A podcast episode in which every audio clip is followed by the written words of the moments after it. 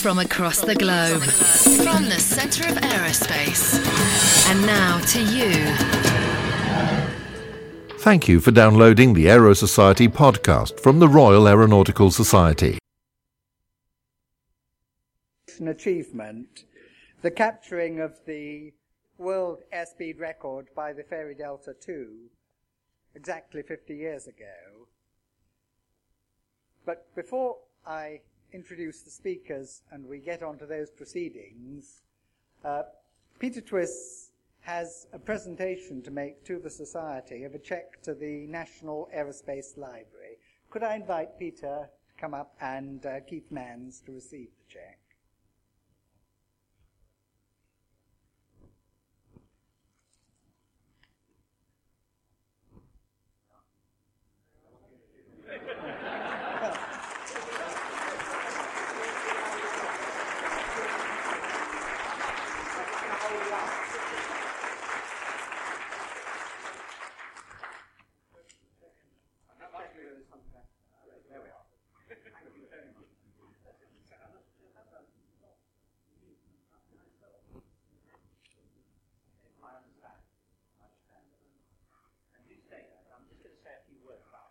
Would you like to come to all right, I'll do that. I think. I you, have the check.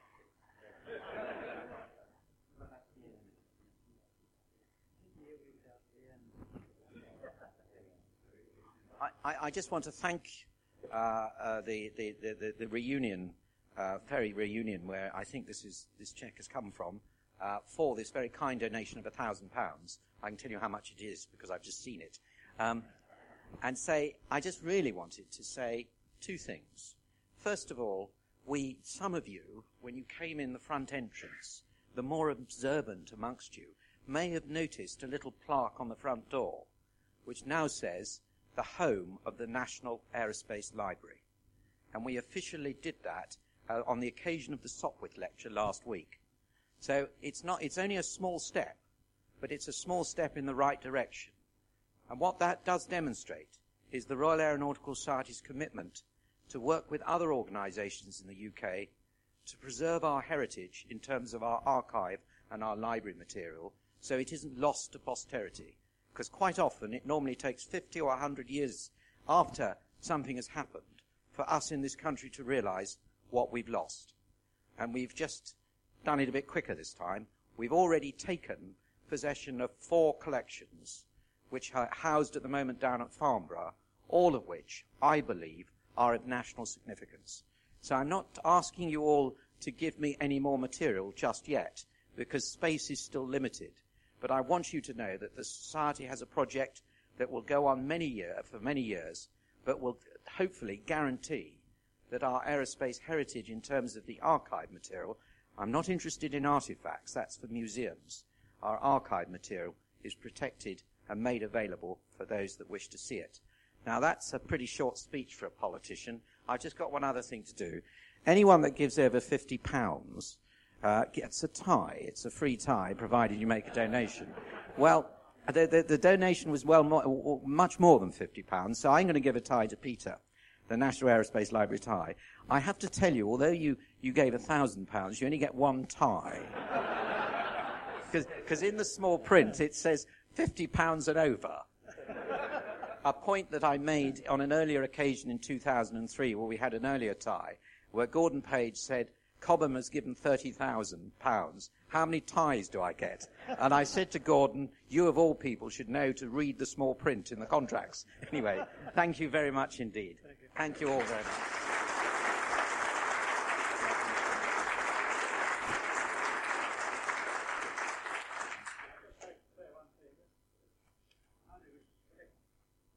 Money was collected from uh, uh, some ex Fairey aviation personnel, mostly retired, and uh, although a small amount may have come from me, the whole lot didn't. But I'm sure it'll be put to very good use.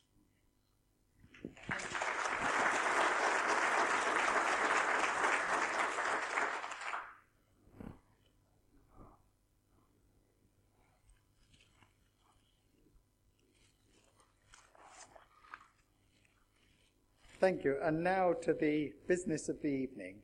As I say, this, this evening is to celebrate a British aviation achievement. And winning a speed record is very much a team effort.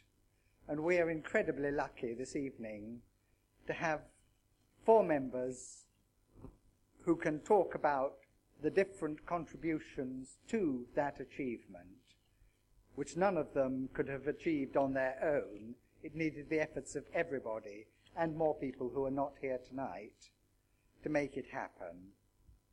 We have four speakers, and I will introduce each of them before they speak, and then we'll have a general discussion after all four have spoken. So we're going to start with John Fairey. John is son of Sir Richard Fairey, the founder of Fairey Aviation Limited. John qualified as an engineer and then became a professional airline pilot. He's owned and flown a Spitfire and also had an airworthy Fairey Flycatcher replica built, an aircraft which is now in retirement at the Fleet Air Arm Museum. John continues to take a keen interest in the history of the Fairey Aviation Company and is going to set the background to the record achievement. John.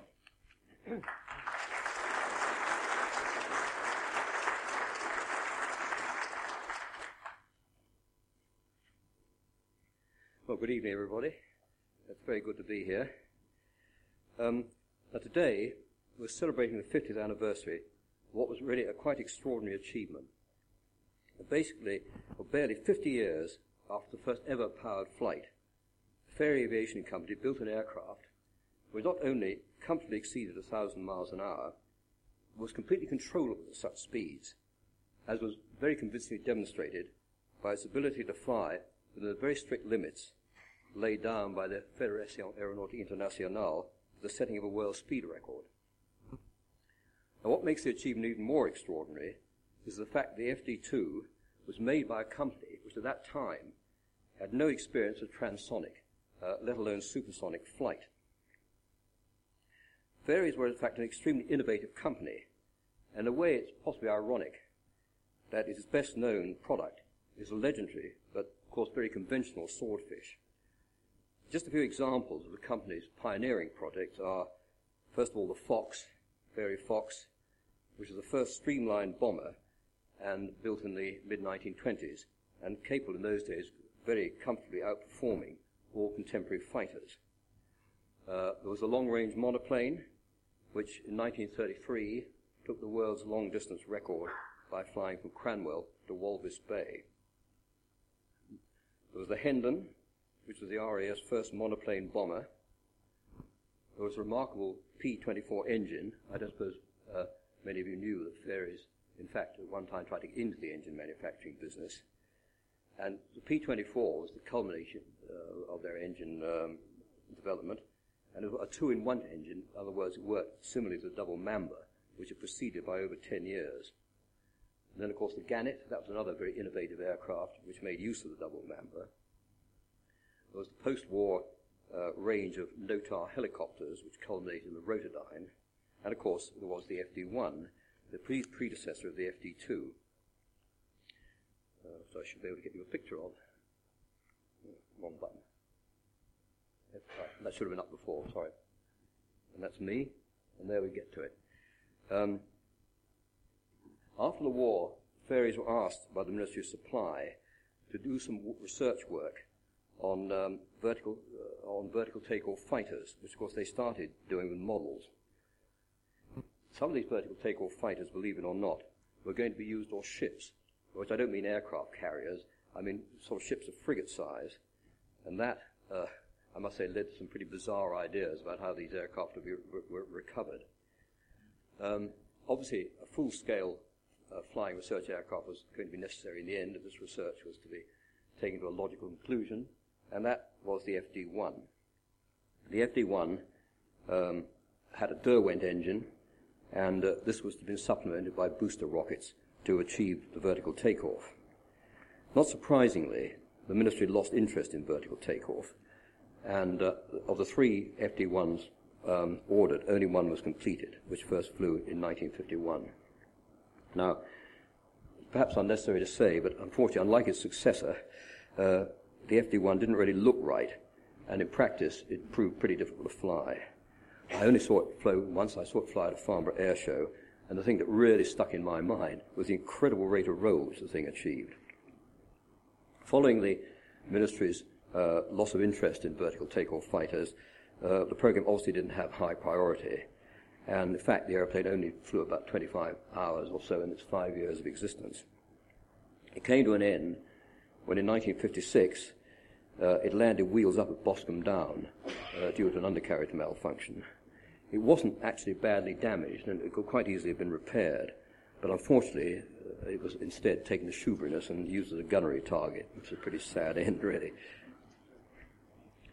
Now, um, for quite a long time, as probably many of you know after the war, uh, research in this country into supersonic flight was done using models because it was decreed again in official circles that um, supersonic flight was too dangerous to, for, for uh, pilots to indulge in.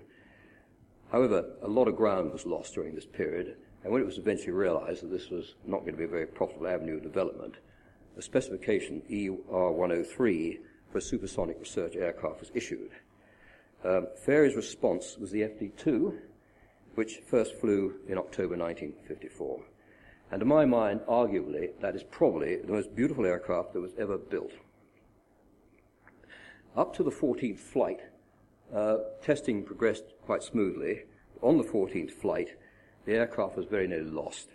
Um, the engine stopped due to fuel starvation, and the aircraft was only saved by extremely skillful flying, um, which brought it back to Boscombe, where it landed with the undercarriage partially retracted. The repairs, plus a few modifications, took about nine months to put into place. Uh, one of the modifications, by the way, was a, a, a, ram turbine, so that should such a misfortune ever occur again, at least the uh, pilot would have adequate supply of hydraulic pressure to enable him to control the aircraft down to the ground. When the, um, the test program was resumed, speed steadily increased, and it became obvious that the world speed record, which then stood at 822 miles per hour, was held by Super Sabre, could very easily be broken. Supported by my father, the decision was taken to go for the world speed record, and this was despite distinct lack of enthusiasm for the Ministry of Supply and advice, believe it or not, from Rolls Royce that their Avon engine would not be up to the job. Now, as you all know, the record was obtained. Obtaining it was not only, in fact, an extraordinary engineering achievement, but also it was a, care, a, classic demonstration of careful planning and highly accurate flying. It, uh, the FD2 had to be flown to extremely tight limits required by the FAI without the benefit of either an autopilot or a flight director, any form of auto stabilization, nor did the airplane carry any navigational equipment. Our recognition must also be given to those who recorded and verified the record breaking flight. No mean feat I might say, to track an aircraft flying at well over 1,000 miles an hour and well over 35,000 feet using the equipment available at the time. That it was not easy, I think, was demonstrated by the fact that actually seven attempts were necessary before the record could be verified. As I said before, the Ministry of Supply was not supportive of the record attempt. Uh, Fairey's had to pay most of the cost itself, which is not hardly something you can imagine um, happening in the United States. I mean, can you imagine Bells paying for the B-29 that carried the X-1 up before it could be launched supersonically? Um, quite extraordinary, really. Happily, both FD2s survive. Um, on with the pictures. Um, the record breaker, that's the WG774, was fitted with these ogival ogee wings, let's say that, uh, for researching the aerodynamics of Concorde, and uh, it did this very successfully.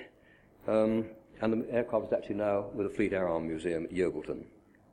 The other aircraft, WG777, which was not modified, it's still an FD2, and that is now in the RAF Museum at Cosford, amongst the absolutely splendid collection of British post-war research aircraft which they have there. And if you haven't done so, I advise you all to go and see that. Now, um, encouraged by the RAF, uh, attempted to capitalize on the success of the FD2. And Air Marshal Harold Bird Wilson, who was then a wing commander and deputy director of flight operations, brackets fighter, flew the FD2, and I'm just going to read you the recommendation in his report, which he compiled for the Air Ministry, quite a lengthy report. He said, It is my considered opinion that the Royal Air Force is to have an adequate fighter force for the 1960 era, then a decision must now be given to the Fairey Aviation Company to proceed as quickly as possible into the material phase of producing an aircraft that will have the desired all-round performance to meet the threat for this period. Surely Fairey's have proved everyone by the FD2 that they have the technical know-how and the engineering skill to produce the next breed of fighter for the Royal Air Force. Unless this firm is given the go-ahead immediately, it will once again be a case of too little, too late. Well, never a true word spoken or written, I must say. Incidentally, Bird Wilson knew quite a lot about fighters. He'd flown them operationally with distinction during the war. Now, altogether, Fairey's produced three proposals for fighter developments of the FD2. The first proposal, ER103-C, was simply a single-seat development of the FD2, but powered by a gyron engine. The next two proposals were responses to the very demanding F-155T specification, which was a two-seat all-weather fighter capable of uh, intercepting a bomber traveling at Mach 2 at 60,000 feet. And remember, we're talking about something that happened in the uh, 1960s, late 50s. Um, that is a, a, a picture of the, one of the two uh, aircraft they designed uh, in response to this specification. That was an aircraft powered by a gyron, uh, backed up by two rocket motors, and um, that weighed in at about 30,000 pounds. The other one, rather bigger airplane, which weighed in at 50,000 pounds, was powered by two RB128 engines. Now, both the, all these versions, in fact, all three of them, would have been capable of speeds well in excess of Mach 2 and be capable of reaching altitudes in excess of 60,000 feet. On the 1st of April 1957, Fairey's were told it was uh, almost certainly that they were going to get the F-155T order. That, however, was an April Fool's joke. On the 4th of April 1957, the Defence White Paper came out, which amongst uh, its uh, ideas was that there would be no uh, manned interceptors for the RAF after the English Electric Lightning. And that was the end of the project.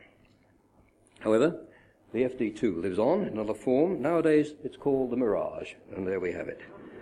Um, oh, Marcel Dassault was reputed once to have said, if you British did things properly, uh, you would have built the Mirage yourselves. Well, some 2,000 copies down the road, he could afford to be uh, magnanimous about it all. Now, I have to say, I know of no proof that the Mirage 3 was just a straight crib of the FD2. However, the shapes of the two aircraft are so similar that, um, frankly, coincidence is really unlikely. It is actually quite extraordinary the successive British governments have thrown away the opportunities presented over the years by aircraft such as the FD2, such as the Rotodyne, to mention another Fairey product, the V1000, and of course above all TSR2. And we can only hope now that one day a future British government will realize that we can't really survive in this country just by being nice to tourists and selling each other insurance policies. And hopefully we'll once again support our aircraft industry, not just with words, but with deeds. I hope that I live to see it, but in, uh, as we say in Hampshire, fine words, butter no parsnips. Thank you.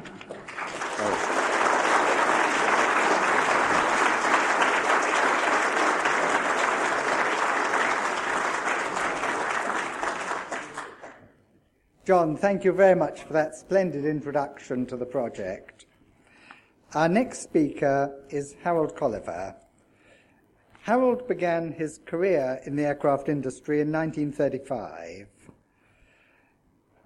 He was appointed as designer in charge of the FD 2 and saw the aircraft through all its design stages, outline and detail, and remained with the Fairey Aviation Company until the aircraft was completed and flown.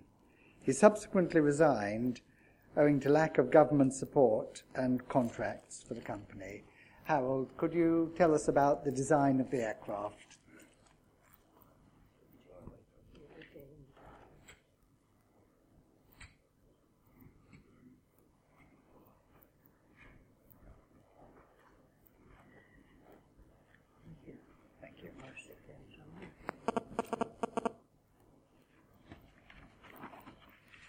My notes out ready.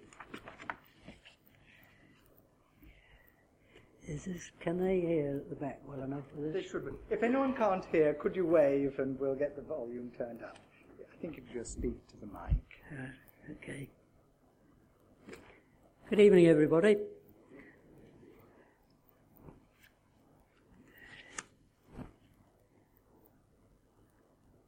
In 19, 1925, I designed and built aeroplanes with split cane, a bit of silk, and a bit of elastic to drive the propeller. In 1935, I completed an engineering apprenticeship at the Royal Aircraft Establishment, Farnborough, and I joined the Fairey Aviation Company. The first job they gave me was to design the retractable undercarriage for the Fairey Battle aircraft. In 1949, I was appointed designer in charge of an aeroplane, single engine, delta wing, capable of flying at supersonic speeds. I prepared the um, general arrangement drawings and a simple brochure for submission to the Ministry of Supply. What did that do? Oh, okay. Yes.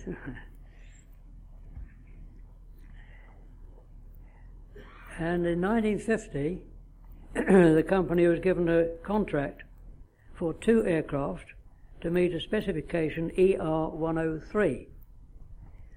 And they were numbered WG 774 and WG 777.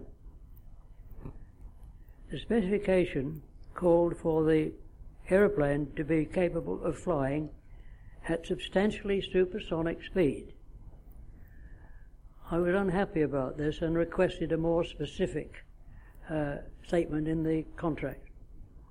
I suggested we should agree to design for Mach 1.3 and achieve not less than Mach 1.1. That was accepted by the ministry. Now it was necessary to finalise the shape of the fuselage, especially the front end. I heard that um, NPL had a high speed wind tunnel capable of testing models up to supersonic speeds. So I had a talk with them. They were very helpful, and I asked if they could give me some information, data, whatever you like to call it, to help in the design of the front end of a fuselage. Because I thought that was the critical part in any case. So, with the uh, information which they supplied, I had to change the point. It was much more pointed than I had envisaged and rather longer in front of the cockpit. This created problems because um, the pilot view over the nose with a Delta aircraft when he's taking off and landing, taking off about 7 to 10 degrees and landing about maybe 10 to 12 degrees, he couldn't see the runway. So this was a bit of a problem. I didn't want to raise the height of the canopy because that would only cause a serious disturbance of airflow over the body and probably reach the fin and rudder, which would cause instability. Um, so, using the NPL side, fuselage was longer. View over the nose wasn't acceptable for the pilot. So this was quite a problem. So I arranged to discuss this with Herbert Chaplin, who was our chief designer at that time. We had quite a long discussion as to what we could do. I suggested maybe we could hinge the front of the fuselage forward of the cockpit uh, so that it could be lowered by about 10 degrees Um, but after our discussion, the outcome was that we would lower the nose, including the cockpit. This created a bit of a problem because it meant an additional bulkhead and it meant, of course, uh, hydraulic control to unlock it, lower it, raise it back again, and lock it.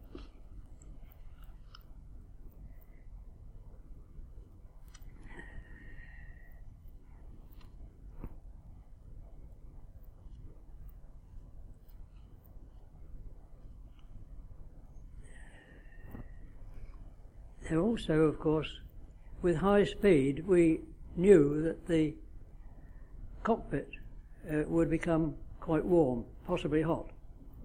Um, so I arranged a meeting with the Institute of Aviation Medicine at the RAE Farnborough. They were most helpful. We discussed what was necessary, and they gave me information on temperature, pressure, humidity, and a complete change of atmosphere in the cockpit every five minutes. That was considered necessary to keep the pilot comfortable and alert.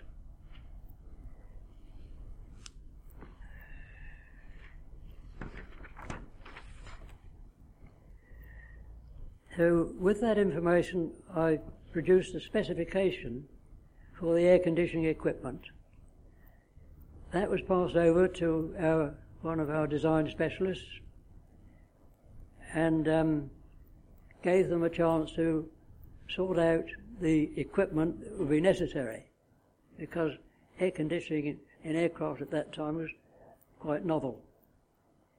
And they made a start on designing the units and the installation.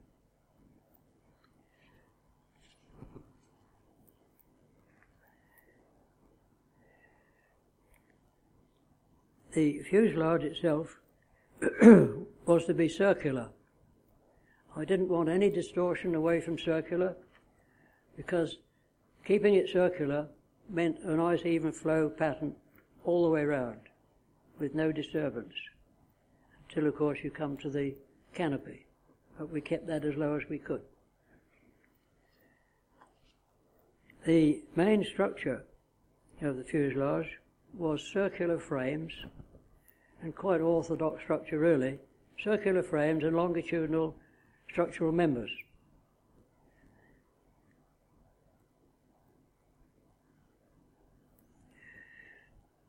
Of course, there were special frames for joining the wing from side to side,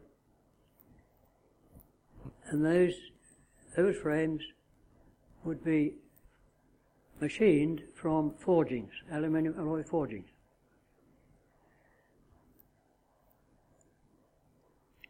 The rear fuselage, complete with the fin and rudder, would be uh, removable so that the um, jet pipe and the engine could be removed the engine would run on rails inside the fuselage.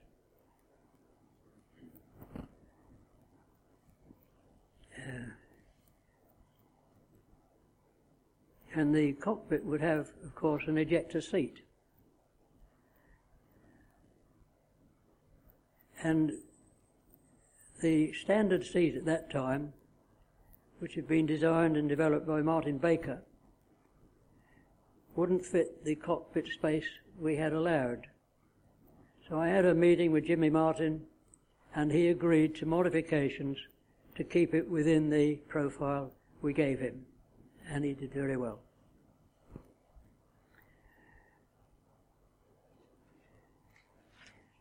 The other problem would be the canopy. If the pilot had to get out in an emergency with the ejector seat, of course, he's got to get the canopy out of the way. There's always a risk that the canopy may lift and go across the cockpit. So I decided we should make sure it couldn't do that. And I had two rails, one each side, extended back behind the bulkhead, and the canopy was mounted on those rails. The back end of the rails were fastened into the structure and the fuselage. Front end had a mechanical device so that when the pilot, the pilot did decide to get out, he would release the front end, spring plungers would lift it so far, and then it would have to go up high enough before it released at the back end. So that I was quite sure then that the hooding would be clear of the pilot's head before he had to eject.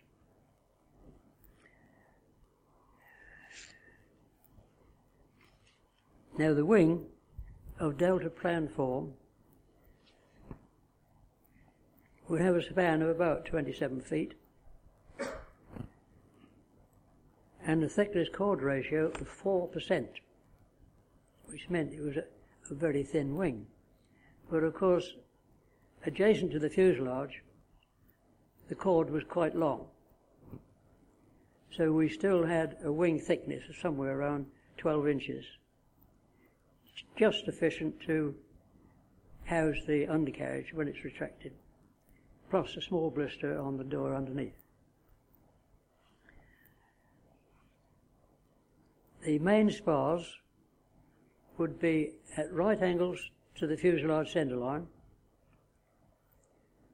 and again would be machined from forgings.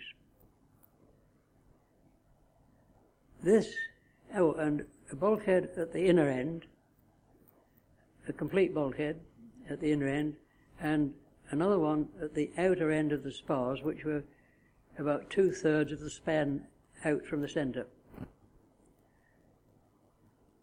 So that we had a very stiff structure across the, from one wing to the other.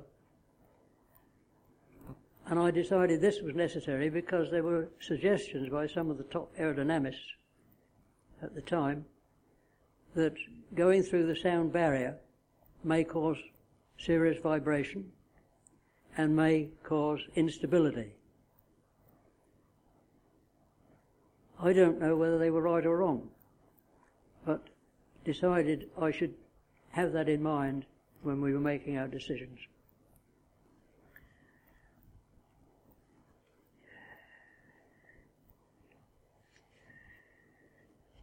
The um, the surface, the uh, wing surface, upper and lower, would be approximately six millimeter thick aluminium alloy.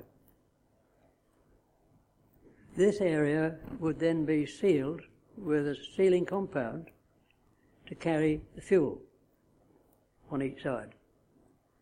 Together with uh, a collector tank in the fuselage, gave was about 320 gallons.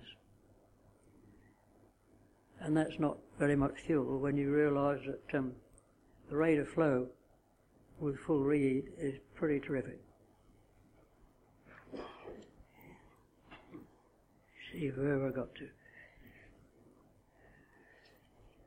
Oh yes, the, the outer wing, that's the outer third of the wing, would be orthodox construction with ribs, stringers, and skin, of course, and same with the leading edge. That would be orthodox uh, structure. The engine air intakes were close into the side of the fuselage, forward of the leading edge, and of sufficient length before they reach the engine to try and present the engine with a smooth flow uh, across the front surface. Rolls-Royce were rather particular about this because of the possibility of instability in the compressor. But after experiments, we managed to get a decent flow across the front of the engine. And the trailing edge would be all moving controls. Quite large area because we had to make sure that uh, we could control the aeroplane at low speeds for landing. And with the delta wing, you can see that the control surfaces, certainly the elevators, were not all that far back from the centre of gravity. So we had to have a, a good area to give the pilot adequate control at the low speed. At high speed, of course, he only needed a movement of one or two degrees for full control. So our hydraulics division, or hydraulic specialists, they devised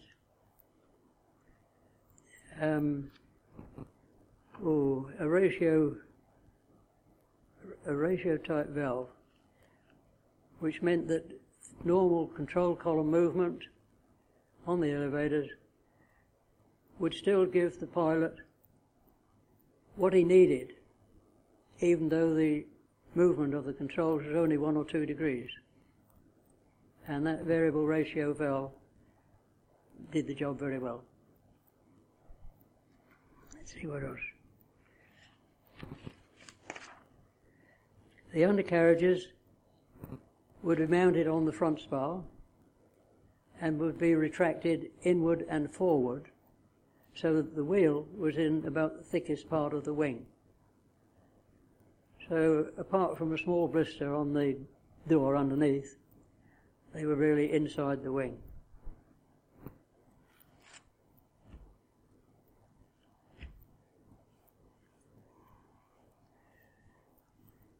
The, oh, the front leg. Uh, the front leg would have twin wheels and would retract rearwards. So that the, on the ground, the aircraft would be at a wing incidence of about five degrees. The fin and rudder would be fairly orthodox construction, and the leading edge would be swept back to 60 degrees.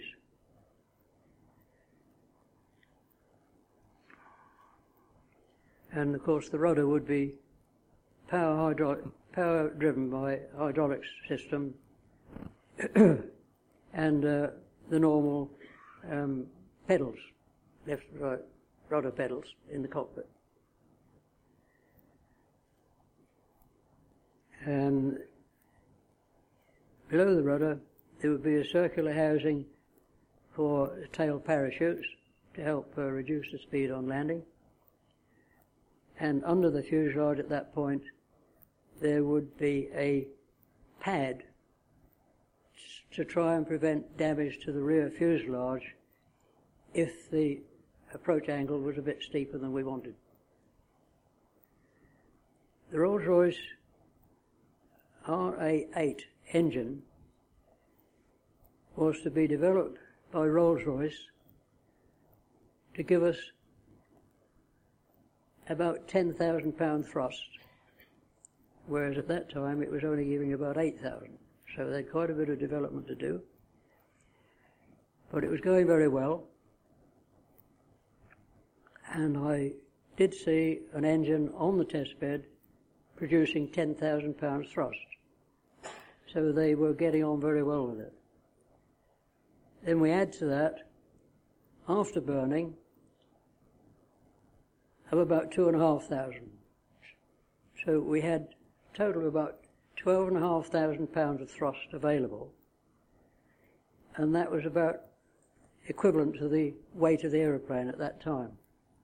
Unfortunately, the weight did go up a bit with uh, the extra bulkhead for the nose and the few other items. Um, so the, the, weight did creep up a bit. But fortunately, Rolls Royce were doing very well with the development and they got the engine up to 10,500 um, and with two and a half thousand pounds thrust, we had a lot of thrust. But they were developing variable reheat, as they called it. I had many meetings with Lombard, who was chief development engineer, and it was obvious to me that they weren't making very good progress with the variable reheat. With full reheat and full engine power, the speed would go above what we decided to be the limit because we put it up from 1.3 initially to design for 1.5 when we knew Rolls Royce were doing so well with thrust. with a maximum of 1 point, Mach 1.7. But since we were now saddled with engine power plus reheat, I decided we would have to find some way of controlling the speed because with that amount of thrust it would accelerate very quickly and might go beyond the speed limit we had set of 1.7. So I said, right, we could do this by making the back end of the fuselage in the form of four petals. They came out in petals, hydraulically operated. So if the pilot needed to control the speed, he could select the pedal brakes, which would help keep it below the maximum 1.7. Oh yes, the engine was then called the RA-14, and by the time we got round to first flight date, the development had gone on a bit further, and it was then RA-28, I think it was. Well, there isn't time in an evening like this to go into all the details, so I've only given you a resume, really, of the sort of problems we had to deal with. And with the excellent development of the engine, and we had a very good design team at Fairey Aviation at that time. Very good specialist designers, technicians, and draftsmen. And they were they started work on it as soon as I could give them the guidance in what should be done, what I thought should be done. And they did very well. We started the serious design early 1950. And by 1952, a whole lot of the structural items had been drawn and issued for manufacture. So things were going very well. And 1954, the aircraft was completed and was taken out to Boscombe Down. And um, from then on, it was a question of test flying, which was not my problem. Thank you.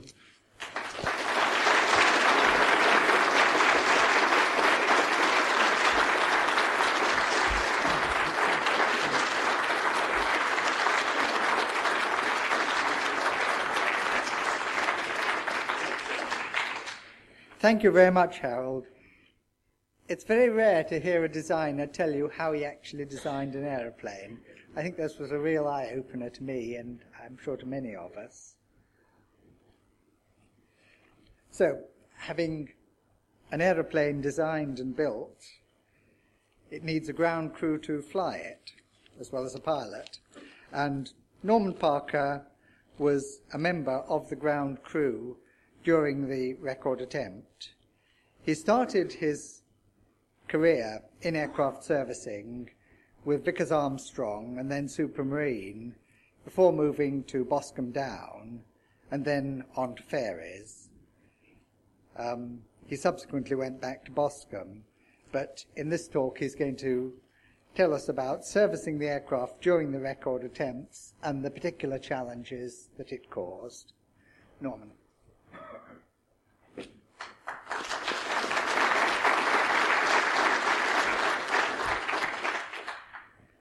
First word is follow that. Harold was telling me the other day that he was involved with the Spitfire, designing the Spitfire and getting the Spitfire accepted for spinning trials, which is something I certainly knew nothing about. I'm only the chairman of one of their groups the Spitfire Society. But never mind. I won't hold that against him. But you never know where your information is going to come from, do you? Uh, he mentioned um, at length the uh, the chord, 4% chord wing. Uh, brings to mind something when we were at Farnborough, um, everybody knew this new aeroplane had got a 4%, uh, 4% chord wing. And um, somebody came up to the crew who was standing there with their white overalls looking quite bright around this new aeroplane. And someone said, uh, Excuse me, is this the aeroplane with the 4% chord wing? And he looked him straight in the eye and he said, No, it's all light alloy. It wasn't the answer he expected, but. Uh, it didn't get his wrist slapped, but it was a good answer. Now, the aeroplane itself was a very successful aeroplane. Tiny, very, very tiny. as Harold has said, the uh, ejector seat had to be specially modified. Uh, the main modification was removal of the, the, the, normal raising and lowering seat mechanism because there's no room in there. The pilot's head was already on the cockpit roof anyway. So there's no point in putting uh, raising and lowering equipment into it. So that made the, the seat peculiar. It was a Mark III seat, but it was peculiar to the Delta II. The aeroplane itself was quite successful. Uh, in fact, you know, we never did anything to it. I mean, I mean, I really do mean that. When that aeroplane flew, all we did was land it. Peter landed it, um, taxied it up to uh, dispersal, and we refueled it and took off again. It's as simple as that. Normally, wheels and tyres on a high-speed aeroplane like this go through a bit of a bashing. Lightning, for instance, if you've got eight good landings out of a set of lightning tyres, you were doing well. Uh, but they were operating at 330 psi. We were only operating at 220. But uh, the wheels and tyres worked extremely hard. But thanks to Peter's gentle touch, we never. I don't. I honestly can't remember changing a tyre. Obviously, we did, but uh, it wasn't very often. Not like the Lightning, which I subsequently dealt with. As say every eight or nine landings, you change the tyres. The diameter of the aeroplane was the smallest possible diameter to fit an Avon engine. And it was the RA14 that was in Delta 2 at the time of the record. 777 had the 28. But the fuselage itself um, was tight. And I, and mean tight in the operative word. We had to winch the aeroplane in on rails but the rails were quite comfortable from a servicing point of view because if you had any work to do in the fuselage, you just made yourself a seat across the rails and you could spend hours in there with a lead lamp. Quite, to, uh, quite um, cosy, in fact. In fact, I spent nearly a fortnight in there changing all the Graviner firewires, and um, I enjoyed it, quite frankly. Not often you can sit down on an aeroplane and work in comfort, but that one we could. The engine itself um, was part and parcel of the aeroplane, literally as was the tail unit. And in order to take the engine in and out, you had to remove the tail unit. So there was a fair amount of ground equipment involved. The, in fact, it was about a 24-hour job to take the engine out and put it back in again. But having done that, uh, the jet pipe, we had one or two strange looks from different people who knew what we were, well, knew, thought they knew what we were doing, and believed that we knew what we were doing. To get the jet pipe in um, was very, very tight indeed because it's um, a very snug fit, to say the least. And if you get an aeroplane on jacks, it's rather unstable, to say the least. If you start ramming a jet pipe in rather hard, uh, the, the, jack, the aeroplane starts moving around on the jacks, and before you know who you are, you can lose it. So we used to get it in so far, and we used to open the eyelids. Sorry, Peter, about this, but it's, it's quite safe uh, open the eyelids, put a piece of 4x4 timber across the, the jet pipe, and put a, a tourniquet, rope tourniquet down the undercarriage, and winch it in that way. People used to say, what the devil are they doing? But it was an entirely practical way of doing it. And if nothing else, the British um, servicing crews are practical. The, uh, let's get some pictures on the go. Is it that one? I think it is. No, that's the other way around. There we go. There we are. That's the, the point we operated from in the in the hangar at Weybridge in uh, Boscombe Down. This was the big Weybridge hangar that was built um, built. Would you believe to uh, house the Brabazon? The, the scales inside were positioned so that aeroplanes of the Brabazon size, Brabazon size could be weighed comfortably, and we were stuck up in the corner. Um, we had the Delta One in the corner here as well. Uh, it was a very useful place because we were right inside the door. And one day when it was really pelting down with rain, I actually taxied Peter right in the hangar. He didn't get wet, nor did I, so we were quite happy. But the health and safety people, oh, they wouldn't like things like that. But that uh, was the aeroplane. That was our little compound. And I like the chain link. I didn't realise that was there actually. That was Jack Ballas's track. Jack Ballas was the charge hand. Nice chap, Jack. But um, he used to walk round that aeroplane continually, all day long, round and round and round and round. And in fact, that's why they put the rope barrier up there, just to make sure he didn't stray too far. but uh, it was a happy team. There were only about um, ten of us all told. We had two aeroplanes to look after, and the Delta One. The Delta One didn't fly very often, as you know, and 25 hours was its life, total life, no more than that. Uh, and there was a little chap from Faireys called Curly Warburn. Now, Curly, um, that was his baby, and all he used to do was polish it. And, oh, incidentally, coming back to polishing, it, it looks very highly polished on there. Someone in Fairey Aviation, and I won't thank him for this, went to the King's Flight or the Royal Flight and said, um, you know, your aeroplanes are very highly polished. How do you do it? Wadpole, old boy, Wadpole. Oh, and I think Fairey Aviation bought up the entire stock of the factory.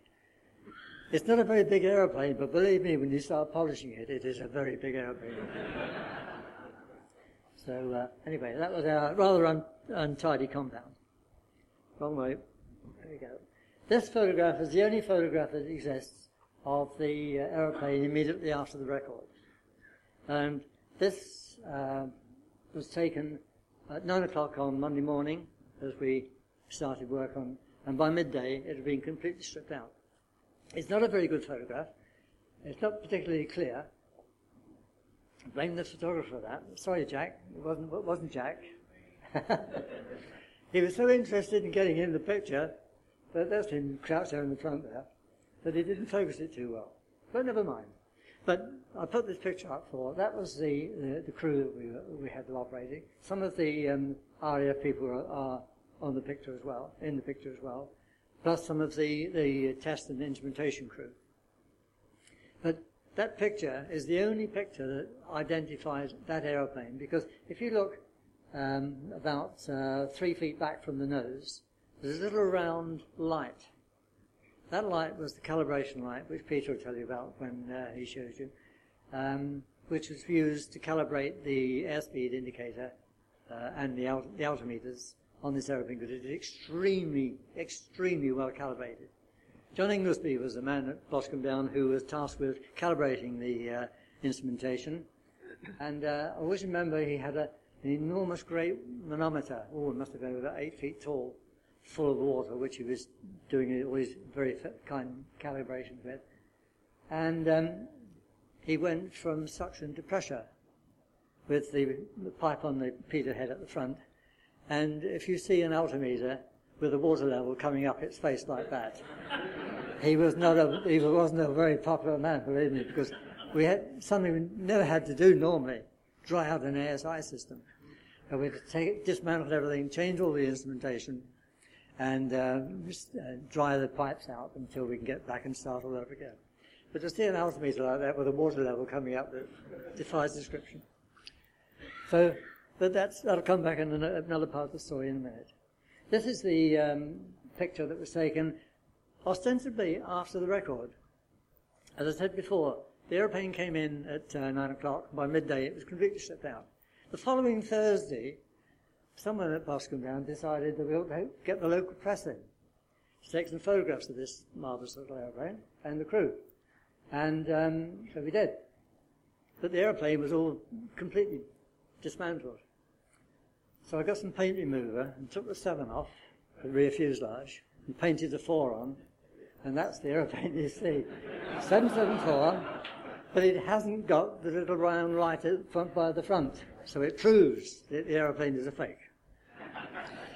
But the point is, that aeroplane could have taken the record in exactly the same way. In fact, after the, on the Monday morning, because we kept it so secret, one of the airmen came up to me and he said, um, is this the aeroplane that, um, yes, uh, well, how did it do that? Well, it just, well, it did make a film of it.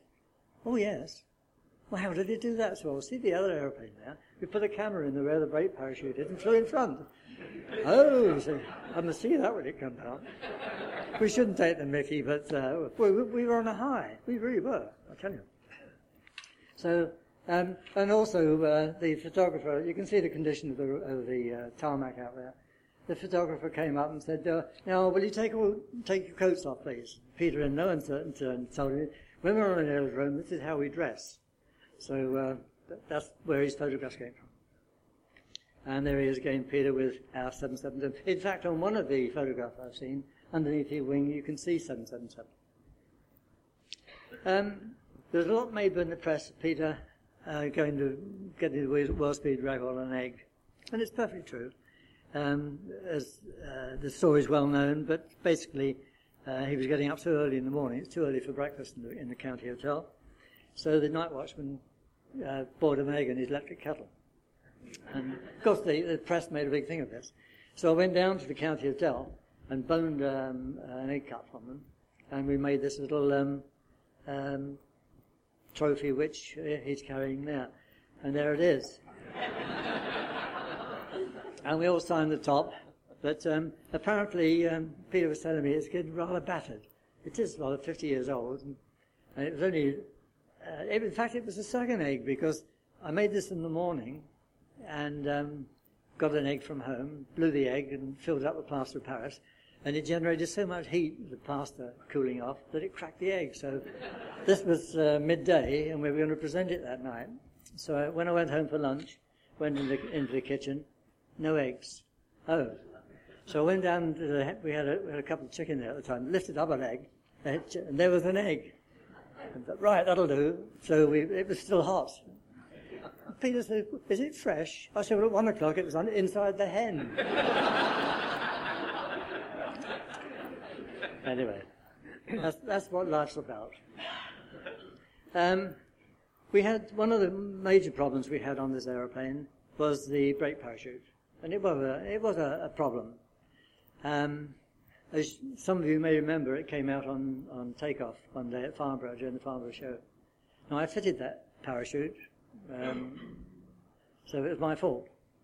But basically, uh, the problem we had, the tail cone, which you can see on there, um, is, uh, is jettisoned. And as it comes away from the uh, aeroplane, it drags out the extractor chute and the parachutes and so on. That's how, that's how it works. But the, uh, the tail cone, when it's put on, you had to put it on, and there were two little um, strips of metal on the side with holes in them, and they had to engage with a little toggle inside that rocked backwards and forwards and locked it in place. And it, you, it was completely blind. The only way we had of, of checking it is putting it on, slamming it back in, and then impact engineering came into it, bashing it from side to side, hoping that it would come off. If it came off, we did, okay, we went through the motions and did it again. I did that exactly the same thing on takeoff, uh, this particular day at take the Farnborough, and uh, it came off just as the unstuck. And um, fortunately, again, uh, at that time, this was after the world speed, after the uh, the crash landing that Peter made, and so therefore, um, prior to that, the fuel tank, collector tank in the fuselage, was run with an electrical booster pump, which meant it couldn't deliver enough fuel for reheat at ground level. So we used to have an ex- we had a 500 gallon galvanized iron tank uh, for doing reheat runs out on the on the pen. But during the, um, the the layup, they put in a turbine pump, which meant that Peter had reheat available at takeoff. And uh, he slammed in reheat and um, continued to take takeoff flight quite safely. Parachute jettisoned, but it didn't shear. There's a shear pin in the, in the back there. It's a 5-8 diameter copper bar with a hole through it. But that didn't shear. But we had a hell of a job changing the parachute because it looked like a crankshaft. where it partially sheared. Never mind. So uh, that was the one thing that um, I never did know if they uh, ever fixed it. But um, never mind. It, it, we got around it. I saw it the wrong way.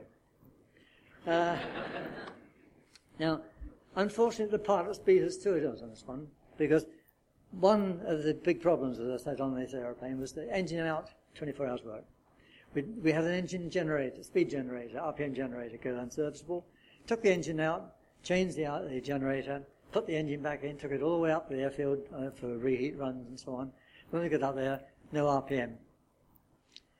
And uh, uh, Dave Crawford, the electrician, said to Harry Shaw, didn't leave the quill drive out, Harry, did you?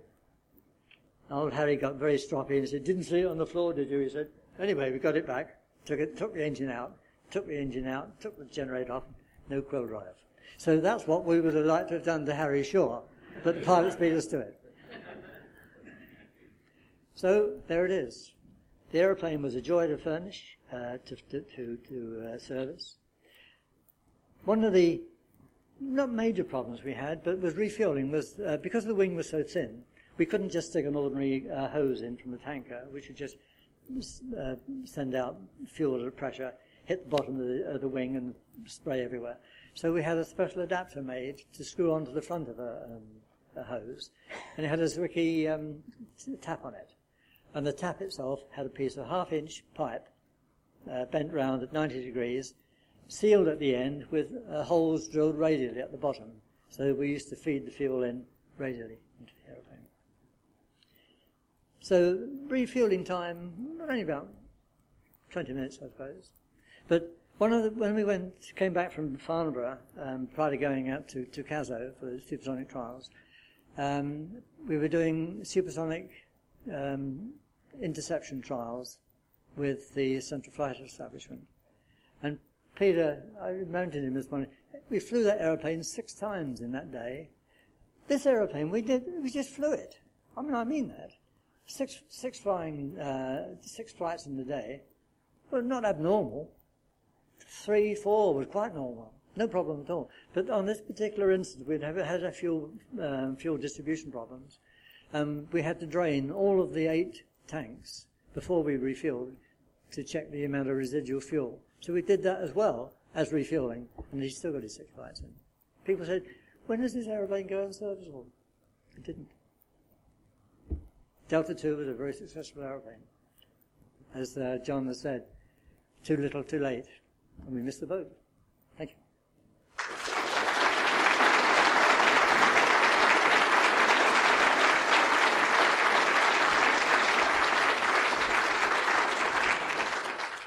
Thank you, Norman. The servicing team are often the unsung heroes of operations. It's great to hear that side of the story.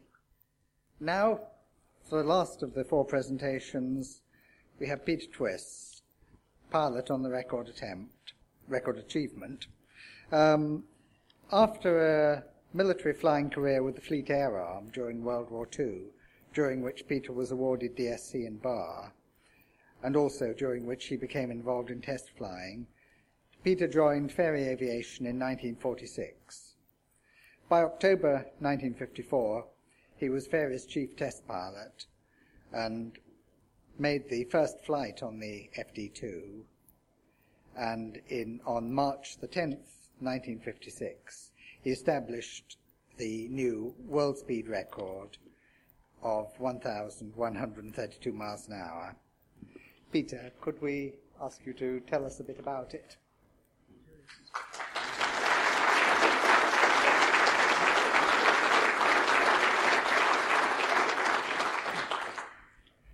Oh, good evening.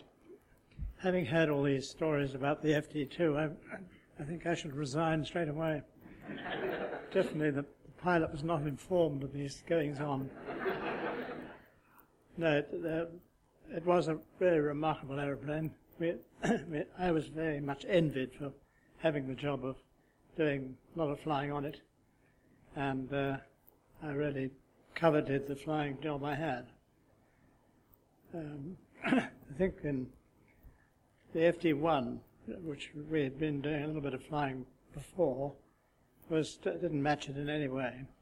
It was a, in words of so many limited words, it was an evil little aeroplane. And we were, although we were sorry, it was, it was broken up. We were quite glad when the, the chap who had the accident managed to put it out of service for a bit. Now, the FD2 is, is um, a really good looking aeroplane, and it flies like it looks. We, we obviously had some minor problems, but um, I can't really say that it was they were endangering the pilots at all. And anyone who came after me and flew it were all very impressed with the, the Farnborough pilots liked it, and, and the Boscombe pilots liked it, and it was really first class bit of, bit of gear. I don't know what more I can add to them. You've heard some of the stories. Perhaps if I'd heard some of these things before I flew, I might not have flown it. but um, the, the engineers did a fantastic job and um, it, it got the, it, achieved the world speed record because it was that sort of aeroplane.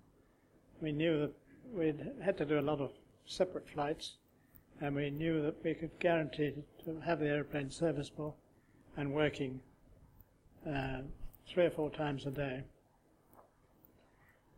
I don't think really I can add much more to the. I can congratulate the designers, some of whom are here, and the engineers who struggled hard to have it on the line on the day, and um, all did a first-class job. If you've got any specific questions about the aircraft, I'd be delighted to answer them.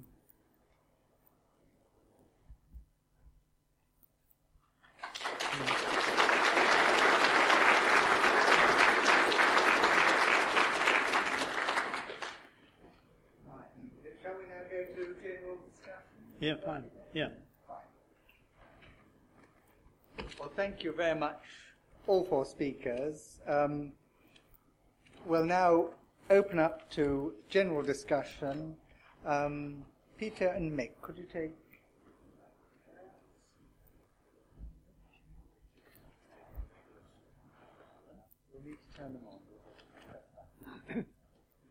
And uh, if we, who would like to start the discussion? Um, Uh, good evening, gentlemen. Uh, Peter Bashford. I was an apprentice between 49 and 54. And in 52, I was in the Firefly drawing office. And I remember people working on, I think it was a fifth or quarter scale flutter models, which I think were driven by 5 inch Farnborough rockets with primitive telemetry, which were to be fired at Aberporth. Did they ever, in fact, fly, and were they successful?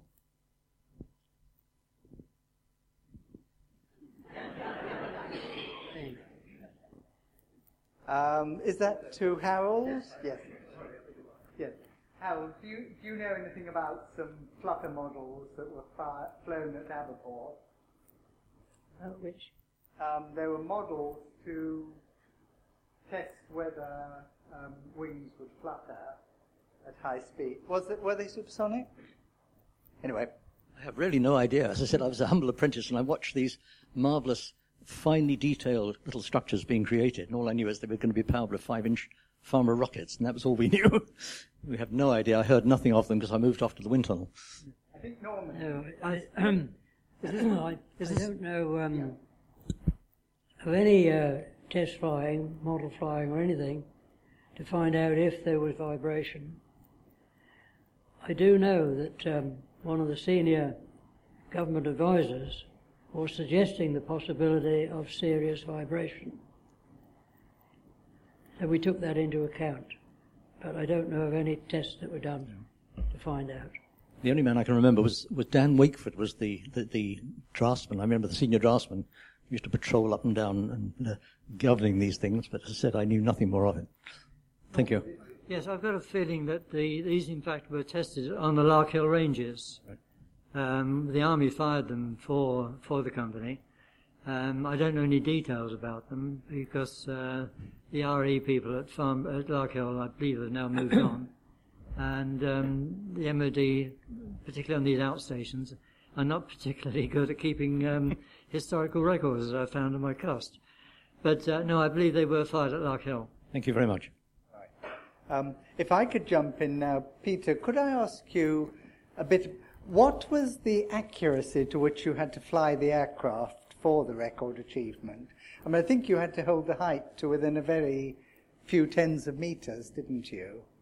Yes. go- Is this working, this mic? Yes. Um, yes, we had to keep a very close eye on, on change of altitude, uh, both um, uh, at the starting of each run and during the run itself. Uh, that was wasn't all that difficult because the aircraft was moving through the uh, run quite a speed, so it really only had uh, uh, a minute and a half perhaps to keep a steady course. And it was a, a remarkably stable airplane to be able to do that. And did you have um, ground control radar telling you where to go? Now, we had ground control uh, navigationally, but uh, um, we picked this particular course because it was uh, along the south coast of England, and you, you can see the complete length of the course from either end of, by just noticing where the sea began and where the land stopped. so it was a very easy navigational exercise. Thank you.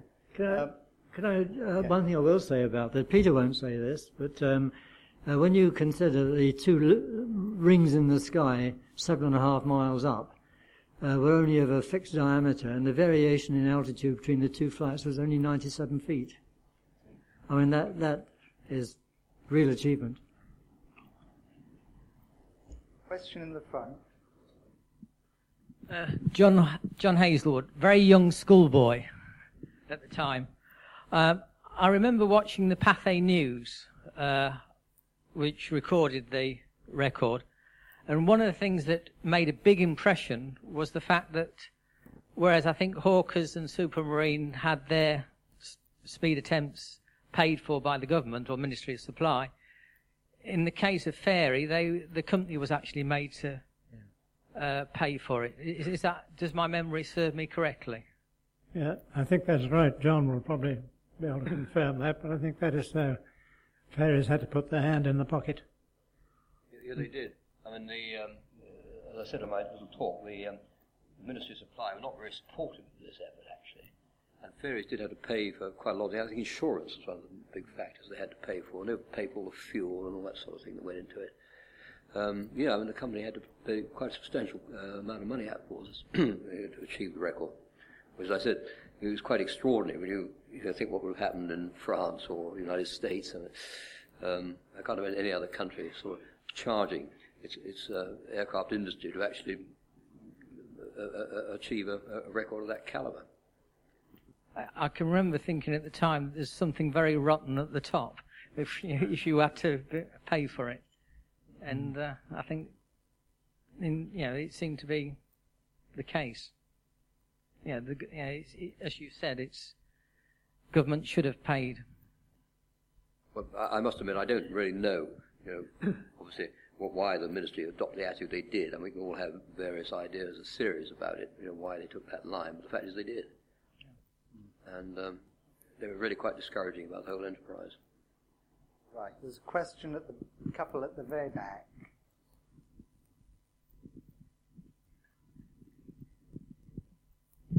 Thank you, Peter Baker. Did you have any, Peter, any handling problems with the engine when flying supersonic, such as surge or any restrictions on use of the throttle? Yeah. None that I, I can remember at all. It worked perfectly throughout. Um, Surprising. Another question at the back. Chris? This, this one from Chris, Chris Oliver. Uh, thank you very much for paving the way to make my life very much more interesting on Concorde. Uh, one of the things that I was puzzled about, what was the trim change like as you went supersonic? Did you in fact have to pump fuel from the front to the rear? Well, I'm sure you didn't, but was there much trim change? Virtually no, no trim change at all. In fact, um, the, con- the controls are quite sensitive, and any adjustment you had to make to the fore and aft trim, you could hold with few ounces on the stick. Uh, it was remarkably stable. And a follow up from that, what about the engine intake? That was fixed geometry? I don't know. I I don't quite know what you mean. Yes, it was. Yeah, it was, yeah. It was fixed geometry. Okay, and so what maximum Mach number was it theoretically capable of absorbing or ingesting, if you Well, we like? flew it up to Mach number 1.8, but I don't. Wh- Whether any of the RE pilots went beyond that later, I don't know. As far as we were concerned, Mach 1.7. I think Concorde was Mach 2.2. I, I sorry, I just answer on behalf of Howard. I think the um, it was actually designed to go Mach 1.7, and of course in practice it went slightly faster than that. But, um, That's really a pretty good achievement for such a very simple air intake, isn't it? Because most aircraft would be variable geometry at that sort of Mach, or variable geometry intake at that Mach number. I think there are a couple of questions in.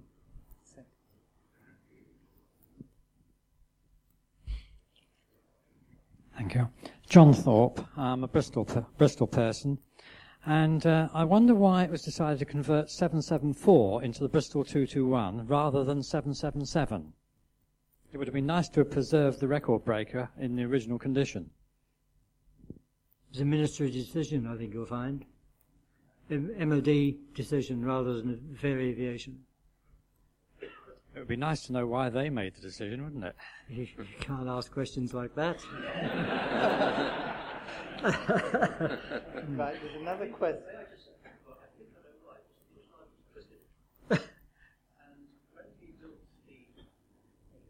Fuselage was twisted. When we built the two wings, the 221, which I was responsible for the wings, um, we had to build two re- wings in plane, but the attachments were staggered. And we did optical checks. We then produced slight twist on the fuselage and a level wing to suit. Um, Tony? Tony, per- Tony Purton, I was in the MOD. Um, if, if the um, Fairey Delta 2 was taken to convert to the BAC 221, who owned the aeroplane? Did the MOD own the aeroplane? Did they own your uh, own your two Delta aircraft? Um, how did they? Yeah, they, they, they, they belong they belong to the ministry. Yes. They actually belong Yeah. to the MOD. I mean, that, that's why Faireys, one of the reasons they had a lot of problems, they actually had to Yes. um, get the airplane back from the ministry to, to do the record. Of trial. Oh, I see. So the MO, you, you built it on MOD money, and you had to borrow it from them to do the Yeah, yeah. to No, do it the wasn't, um, it wasn't a private venture. trial. Okay, that, that that's uh, that ans- explains that. Thank you. Uh, both aircraft were allocated to uh, RE Bedford eventually and flew up there for some two or three years before the 221 uh, was built. But they actually belonged to the MOD. Can I just uh, offer you a, a thought? The Bristol people. Um, I was on the TSR2 project team as the office boy, and when PERT was come, came across from America, this this um, was it critical path analysis technique. The uh, Bristol people were using it on the 221. It's a very clever way of, of, of managing projects. And the guy they sent down to Bristol to find out what it was all about was the bloody office boy. And that's how. And, and I was not a technician. I was nothing of the sort. I was an office boy, and they sent me down to interview the Bristol people about how you do critical path analysis. I thought that was astonishing. Question about halfway back. Nick, um, Oh, he's up there. It's the mic already. Alistair Christie. I'm a member of the Farnborough branch of the association. I have two questions. Perhaps Harold could answer the first. That is, uh, when you set the limitation of Mach 1.7, was that because of aerodynamic uh, features or was it because of the metallurgy of the structure? When you set the limit at 1.7, was that for aerodynamic reasons? Or temperature reasons? Or the metallurgy of the aeroplane.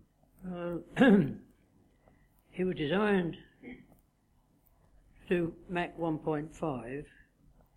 The maximum of 1.7 was decided more on the airframe than on the aerodynamics. Aerodynamics was very uncertain at that time, with some of the top specialists advising the government that um, going through the sound barrier may cause a lot of vibration and possible instability. So our aerodynamicists and our technical office advised on the maximum that we should go for. After the event, I think the aeroplane, without any change, could have gone faster. But the best of our knowledge at that time said not more than 1.7. My second question really is a combination of Harold and Peter. Uh, bearing in mind the ratio between the movement of the control surfaces and the small movement of the stick, was there an element of feel uh, constructed into the control system to give the pilot some sort of natural uh, feel for the aeroplane? Yes, we did. we did have some. Uh, we changed it around a bit as time went on, but there's quite a um, quite a bit of thought and practical effort putting into uh, the both lateral and the fore and aft field, and it would have been quite difficult. Would have been quite difficult to um, abuse that.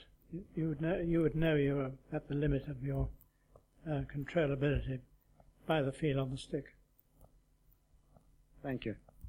But, uh, uh, d- with materials, um, I don't know just how much this came into it, but we, we all know that uh, Concorde was to stretch X number of inches during its normal flight. Uh, the last flight we did at Cazaux, um, Peter landed. It was a filthy morning. It really was quite damp and dark. And uh, he taxied round and made the seat safe, and he got out.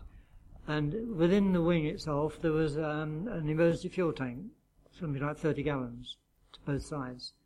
And I put my arm on the wing, and I physically burnt it. That was uh, kinetic heating uh, built, uh, built up in that aeroplane and it had been retained by the fuel in that tank. And I literally burnt my arm. So uh, the temperature control, I, I, wonder if it was ever gone into. Doesn't seem to worry the aeroplane though. the aircraft would only have been flying supersonically for a few minutes to get to that temperature. I don't know. Peter, uh, to this day, he's never told me what he was doing. It was his last flight, and I reckon he put it out over the Bay of Biscay, opened the taps, and went for it. uh, they, they, were only minutes, in fact. And there was no uh, long period mark. My second question really is a combination of Harold and Peter. Uh, bearing in mind the ratio between the movement of the control surfaces and the small movement of the stick, was there an element of feel uh, constructed into the control system to give the pilot some sort of natural uh, feel for the airplane? Yes, we did. we did have some. Uh, we changed it around a bit as time went on, but there's quite a um, quite a bit of thought and practical effort putting into uh, the both lateral and the fore and aft field, and it would have been quite difficult. Would have been quite difficult to um, abuse that. You would know you would know you were at the limit of your uh, controllability by the feel on the stick. Thank you. But, uh, uh, with materials, um, I don't know just how much this came into it, but we, we all know that uh, Concorde was to stretch X number of inches during its normal flight. Uh, the last flight we did at Cazaux, um, Peter landed. It was a filthy morning. It really was quite damp and dark. And uh, he taxied round and made the seat safe, and he got out. And within the wing itself, there was um, an emergency fuel tank, something like 30 gallons to both sides. And I put my arm on the wing, and I physically burnt it. That was uh, kinetic heating uh, built, uh, built up in that aeroplane and had been retained by the fuel in that tank. And I literally burnt my arm. So uh, the temperature control, I, I, wonder if it was ever gone into. Doesn't seem to worry the aeroplane though. and the aircraft would only have been flying supersonically for a few minutes to get to that temperature. I don't know. Peter, uh, to this day, he's never told me what he was doing. it was his last flight, and I reckon he put it out over the Bay of Biscay, opened the taps, and went for it. uh, they, they, were only minutes, in fact. There was no uh, long period market. Was uh, part of France which was pretty hot on the ground, anyways. Uh, David Hyde, uh, wonderful memories, gentlemen. But can you tell us a little more about um, uh, what height, uh, how the speed was measured, how many attempts, what endurance the aeroplane had afterwards, um, how long, how, how many days you were attempting the record, and that kind of thing, please. Thank you. A lot of questions there. Well, I think the whole play was, it was less than a week. It was three days. Three days of flying. Hmm. Thursday, Friday, and the Saturday. And several what? flights on, on a day, and there probably three or four flights in a day. There's one flight on the Thursday, um, four flights on the Friday, and two flights on the Saturday. Because the uh, on the Thursday we had a vent valve go US, and I know how to change the damn thing because uh, and it was on the side of the runway in a March conditions of weather. It was bloody cold, I tell you. Um, to work one-handed down a hole in the side of the fuselage to change the vent valve, But with the result, we only flew once on the Thursday, but four on the Friday and two on the Saturday. Uh, we were ra- working at about 38, 40,000 feet on the, on the runs themselves. Um, pretty consistently, though. What sort of endurance did the aeroplane have? Um, we had about two minutes of fuel left when we landed. And I think you had to do two runs in one flight, one in each direction. Yes, that's right, yes. You uh, climb to altitude, accelerate up to the first run, across the, uh, along the run itself, and we decelerate, um, or come out of, uh, turn the reheat off, while we turn round to save fuel, and then um, wind it up again, turning the reheat on, and cancelling it again as soon as you completed the first run, and headed for Boscombe as soon as possible. we had plenty of energy, so we were able to, to descend at virtually no power. But um, we had to keep a little bit in reserve in case there was a, a go round again situation uh, before landing. There was about 30 gallons of fuel left in the collector tank. If I, if I could just add one thing to this, I don't know how many of you have actually seen the film, which the four-figure flight film which Dr. Connick produced. What's very noticeable is when the aeroplane launches on a record attempt, it goes off the runway. There's no taxiing, start up, Hmm. bang, it goes straight off. Yeah, we used to refuel at the uh, end of the runway before we took off. No taxiing, and, and when we landed, it didn't matter so much. then I think there were theodolites at each end of the photo theodolites at each end of the run when uh, filming the aircraft to get the timing. And how was the height recorded? Was that uh, on-board equipment, or were the theodolites measuring that as well? Yeah, I think it was all on Yeah, board stuff. Barometric um, capsules in, in specially sealed Specially containers, calibrated. which were actually sealed by the, um, judges. FAI judges um, and unsealed when they landed. In fact, the boxes were taken away, which is why we um, we didn't know that we actually got the record until uh, until the Sunday. And then it was only pure luck, really, because um, as you all know, that when a kettle steams, uh, the condensation doesn't start from the nozzle, the spout of the kettle.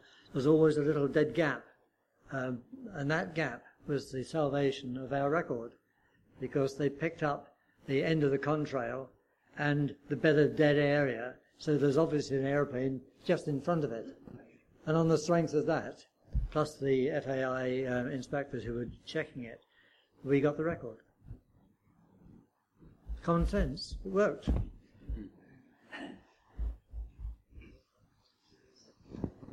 Rod Kirkby, former project feasibility engineer.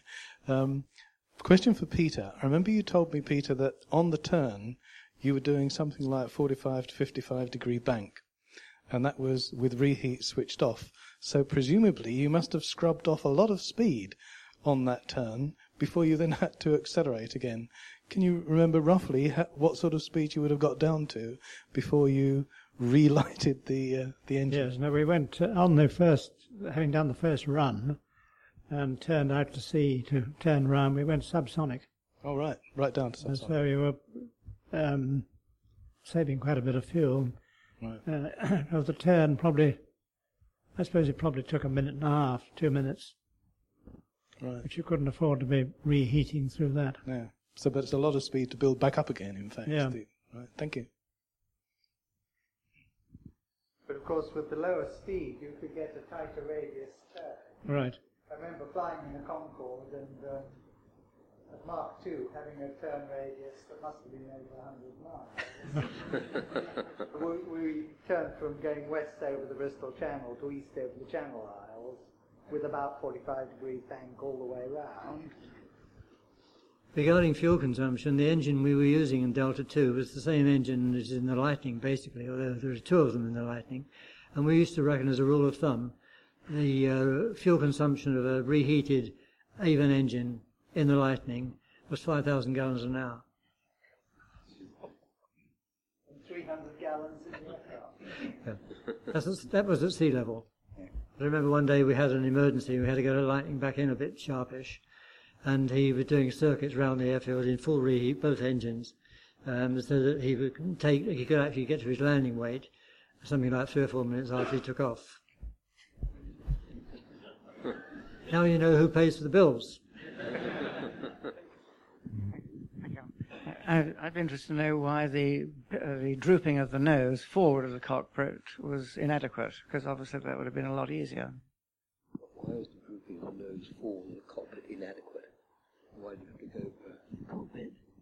Yeah, you, you, you said initially you droop the nose in front of the cockpit, didn't you? That was the first proposal. Yeah. Why did that not work? How did it work? Hmm? but then you drooped the whole cockpit in the end, didn't you? I don't get, don't see what he's after. Well, Um, why? Um, because it, it would have been more, technically easier to droop the nose ahead of the cockpit rather than include the cockpit in the drooping section. Right. Why didn't just drooping the cockpit ahead of the cockpit work?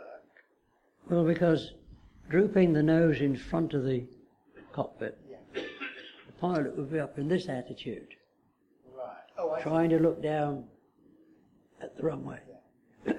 Whereas with the moving the cockpit as well, you had a direct view.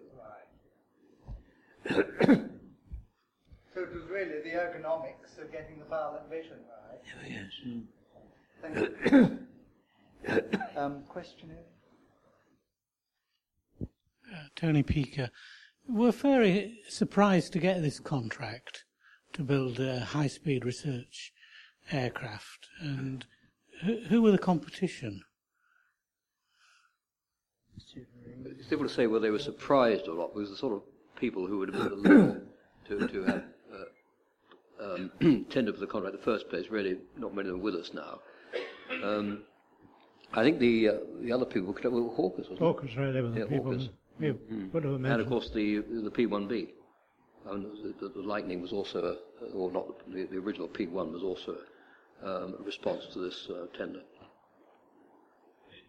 At the time, Fairey were busy, I think, building the Gannet, which was a rather different colour. Well, yeah, I, I, I think it's true to say that because the Gannet came under this sort of super priority program, which was instituted when the Korean War broke out, all the work on the research aircraft slowed right down, which is one reason I think you started work on the um, on the FD2 in about 1950 51, didn't you? The series design worked early, f- right at the beginning of 1950. Yeah, but then it never actually flew until 1954, and I think there's a similar delay in the gestation of the FD1 as well. Tony? So may I offer you a thought there uh, on the back of that question? When you look at the uh, experimental aircraft that were uh, in Cosford now, all the features of, that, that, that go into the uh, the advanced aircraft were separately researched, like the Lightning wing planform, like the HP 115, wasn't it, for the, the slow speed handling of the Concorde wing and so on.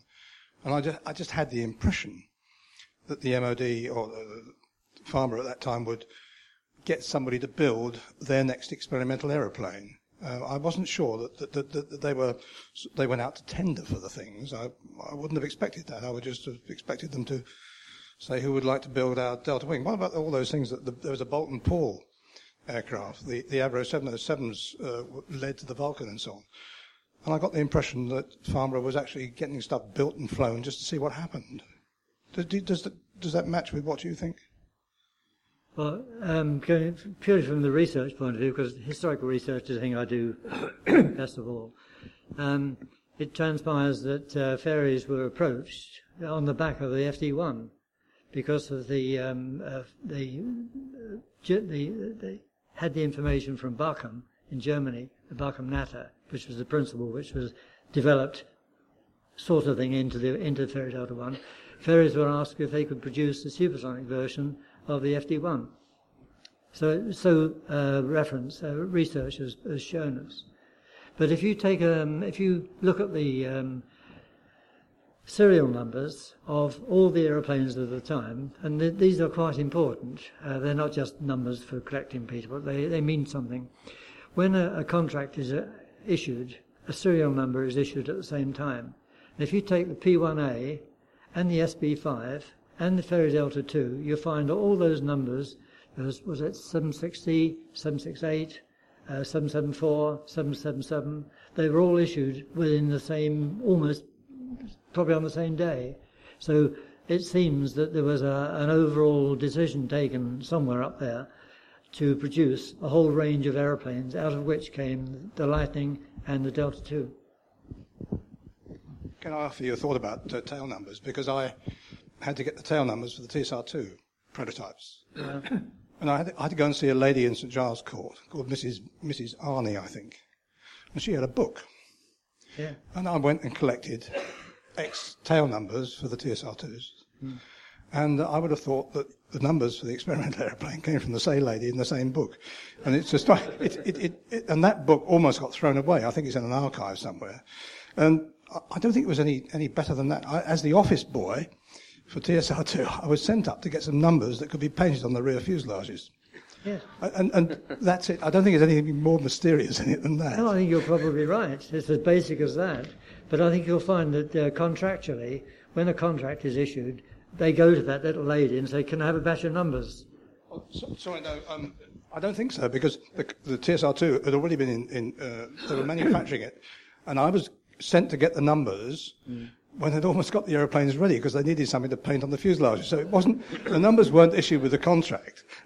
they were, they were thought of a bit later when you needed them, I, th- I believe.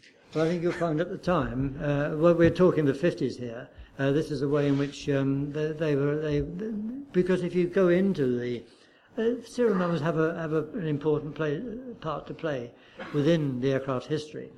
And if you go in, there are several um, examples of, of this happening, that the, the serial number has appeared with the date, and its date relates to the specification that was issued at the same time.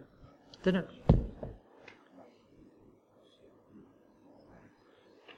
Fine. One, ah.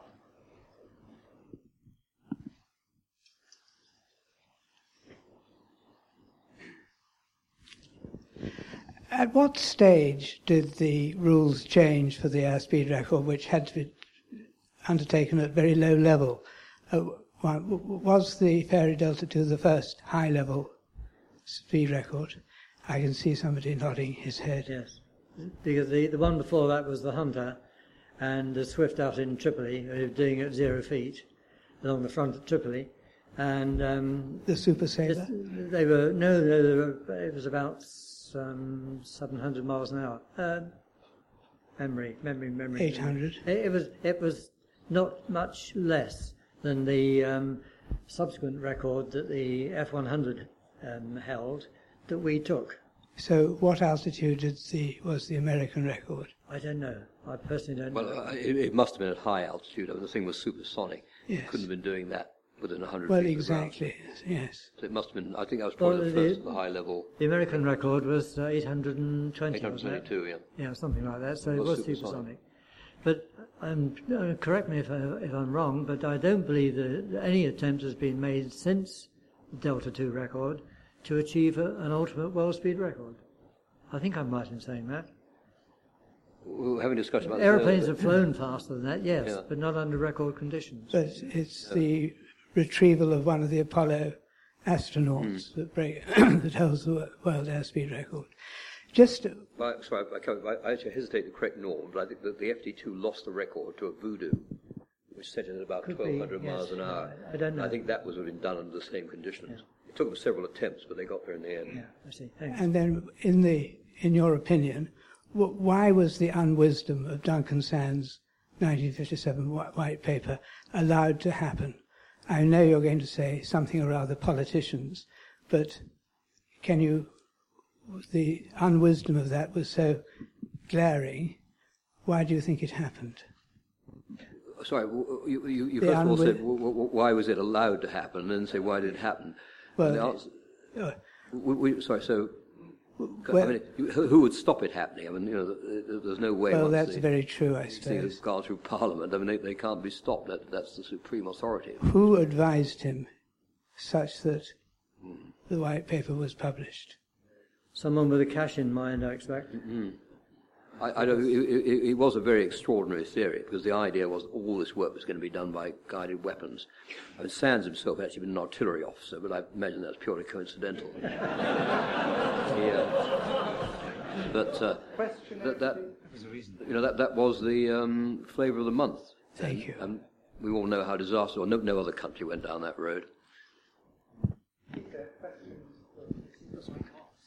Hello. Um, my name's McKenna. I've taken an interest in um, various records and so on.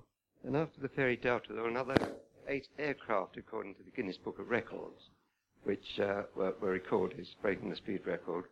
I don't know under what circumstances, but the uh, the next one was the, the next aircraft was um, McDonnell F-101A, United States, followed by several from the United States, and uh, a Russian one, the Mikoyan. Mm. And then eventually, the last record recorded is the SR-71A in um, about 1976. But were they under FAI conditions? I, I assume they were. They're in the Guinness Book of Records.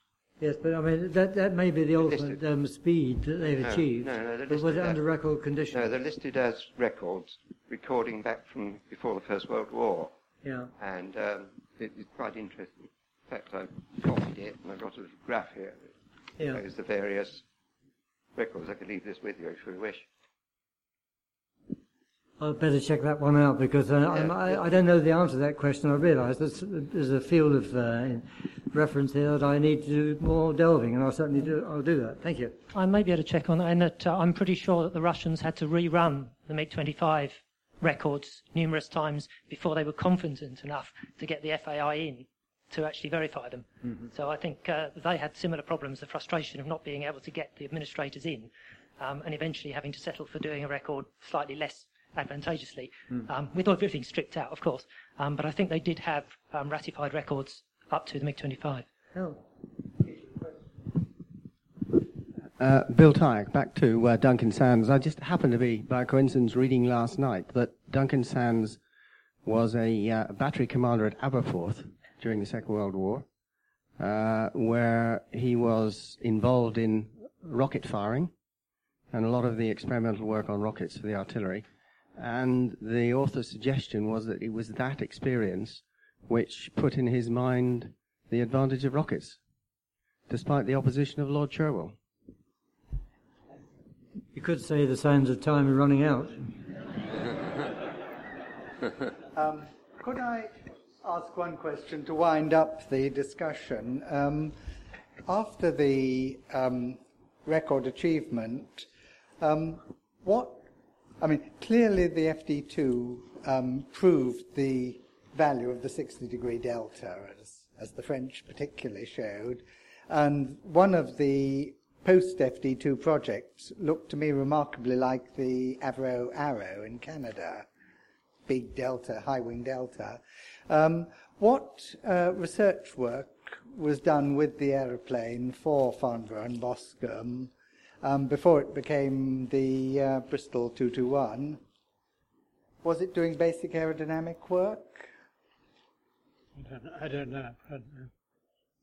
I don't. That, that was all done at Bedford, uh, RE, or RE Bedford, and Boscombe Down certainly weren't involved in that side of it. Although they did, they, they flew twice uh, Rigg flew it and um, Bird Wilson flew it on two occasions, and they were the only service pilots that flew it, uh, other than Peter and uh, Gordon Slade. Um, ah, sorry, we do a question in the middle. Uh, Tony G. Um, just the mention of Lord Cherwell uh, reminds me that, um, in fact, Sands' early experiences with rockets, uh, he was charged with assessing the then new found evidence of the V 2 during World War II. Uh, you can see this in both R.V. Jones's uh, book Most Secret War and on a recent um, biography by Fort on uh, Lord Cherwell, Cherwell called The Prof. Thanks. Thank you. I, I think, Harry, we'd probably better. Oh, okay. Just, just one comment. Uh, uh, you asked um, what uh, they did with the FD2 after uh, the record attempt. Well, one thing I do know about is they tried to measure thrust and hence get drag from it. That was a, a, a very big exercise and quite successful. That they did that at Bedford. Thanks very much, Harry. I think we're going to have to wind up the discussion now. Could I thank all four speakers for absolutely wonderful insight into the into a real aviation achievement that we can all be proud of. Um, Michael, could I ask Michael Oakey, um, who uh, to whom the credit for arranging this evening lies. He's done all the organisation. I'd like to thank him very much for that. And could I ask him to propose a vote of thanks? Well, um, Kit said, our chairman Kit Williams said at the start of this evening that this was going to be a celebration of the speed record. Um, and it has been a celebration. It's been terrific to see a virtually full house here. Um, and our speakers have, have shown how the record was achieved against the odds, with not much of support from officialdom at all. And um, they've also shown how the colossal potential of the FD2 just really went unrealised, at least on this side of the English Channel. But that doesn't detract at all from what was a breathtakingly successful effort and tonight it's been a, a privilege to hear about it. First from the son of the company founder, and then 50 years on from the very people who were involved in making history. So, gentlemen, heartfelt thanks.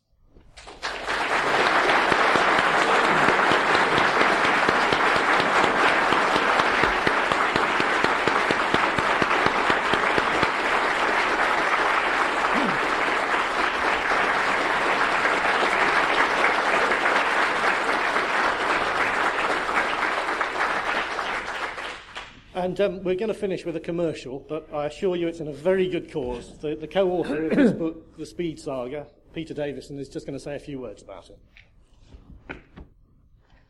Right, good evening. Um, thank you for the interest already expressed in this overdue book celebrating the FD2 and the 221. Um, I only got involved in this book about five years ago when I was at the Science Museum, where we own the one that's at Yeovilton. Um, and uh, Henry Matthews from the Lebanon uh, takes great pride in bringing prototypes of all nations to the printed book um, at virtually his own expense. So the whole stock of these is still in the Lebanon, which is where they're printed and where Henry works. He's an expat. Um, so there isn't a pile here for you to order or buy tonight. Um, but uh, just a few thanks to the people who've helped do this, especially on a night when we celebrated archive. Science Museum owns the aeroplane and kept enough records for me to be able to fill in the gaps in the flight history for Henry. Uh, the Imperial War Museum was uh, brave in looking after the pictures of the RAE, available some of the pictures. The RAF Museum made available their extensive records of particularly Henderson's test pilot notes, which allowed us to contribute to it. Um, and of course, uh, 777 is at Cosford. Again, they did their bit. Um, in these days when National Archives can't actually justify buying and producing their own books, it's nice to know that somebody like Henry out there is willing to put his time into it. Um, and uh, the book, the information is made available, providing we do our right thing and preserve that information for the record. Um, if anybody wants to order this book, it's available by internet. Um, there is a flyer. There was one which has already disappeared. But there is a flyer outside on the table. It's basically Henry Matthews Publications, and if you search for that on the web, you'll find him. Um, and you can order, I think it's £21 for the book, um, and it will give you the full flight history and hopefully a 95% accurate story of what happened from engineers and mechanics through to uh, stories of the, the flight testing at Bedford and everywhere else. So I commend the book to you. Um, thank you for your interest tonight, and thank you to all the people that allowed us to celebrate um, what goes into this book.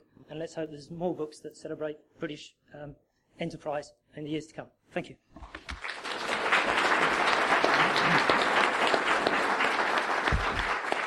And finally, can I also just say um, we've got 10 copies of this book that have been signed by all four speakers.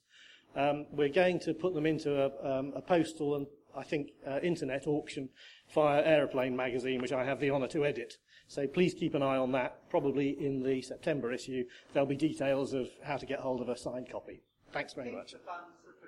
I'm so, it's, absolutely. It's going to a very good cause, the Test Flying Memorial Project, which uh, is something we set up a few months ago.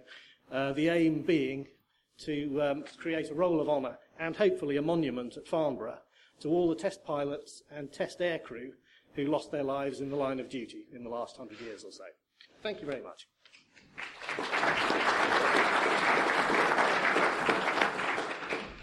And a final um, commercial for the historical group's next lecture, which is on Wednesday, the 11th of October, when Professor Keith Hayward will be talking about the Freddie, Freddie Page memoirs which he is currently editing for the Society. And it promises to be a fascinating lecture. I'm not sure whether it'll challenge this evening, but I'm sure it'll be very, very good. And I hope to see you there. Thank you again, everybody.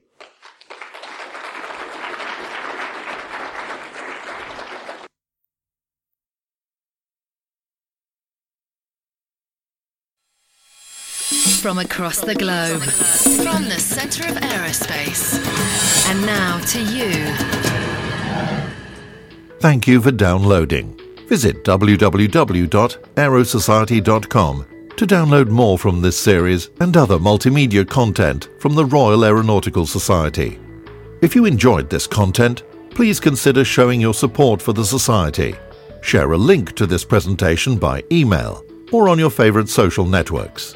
If you have an interest in aerospace, consider the professional and personal benefits of membership. Visit www.aerosociety.com.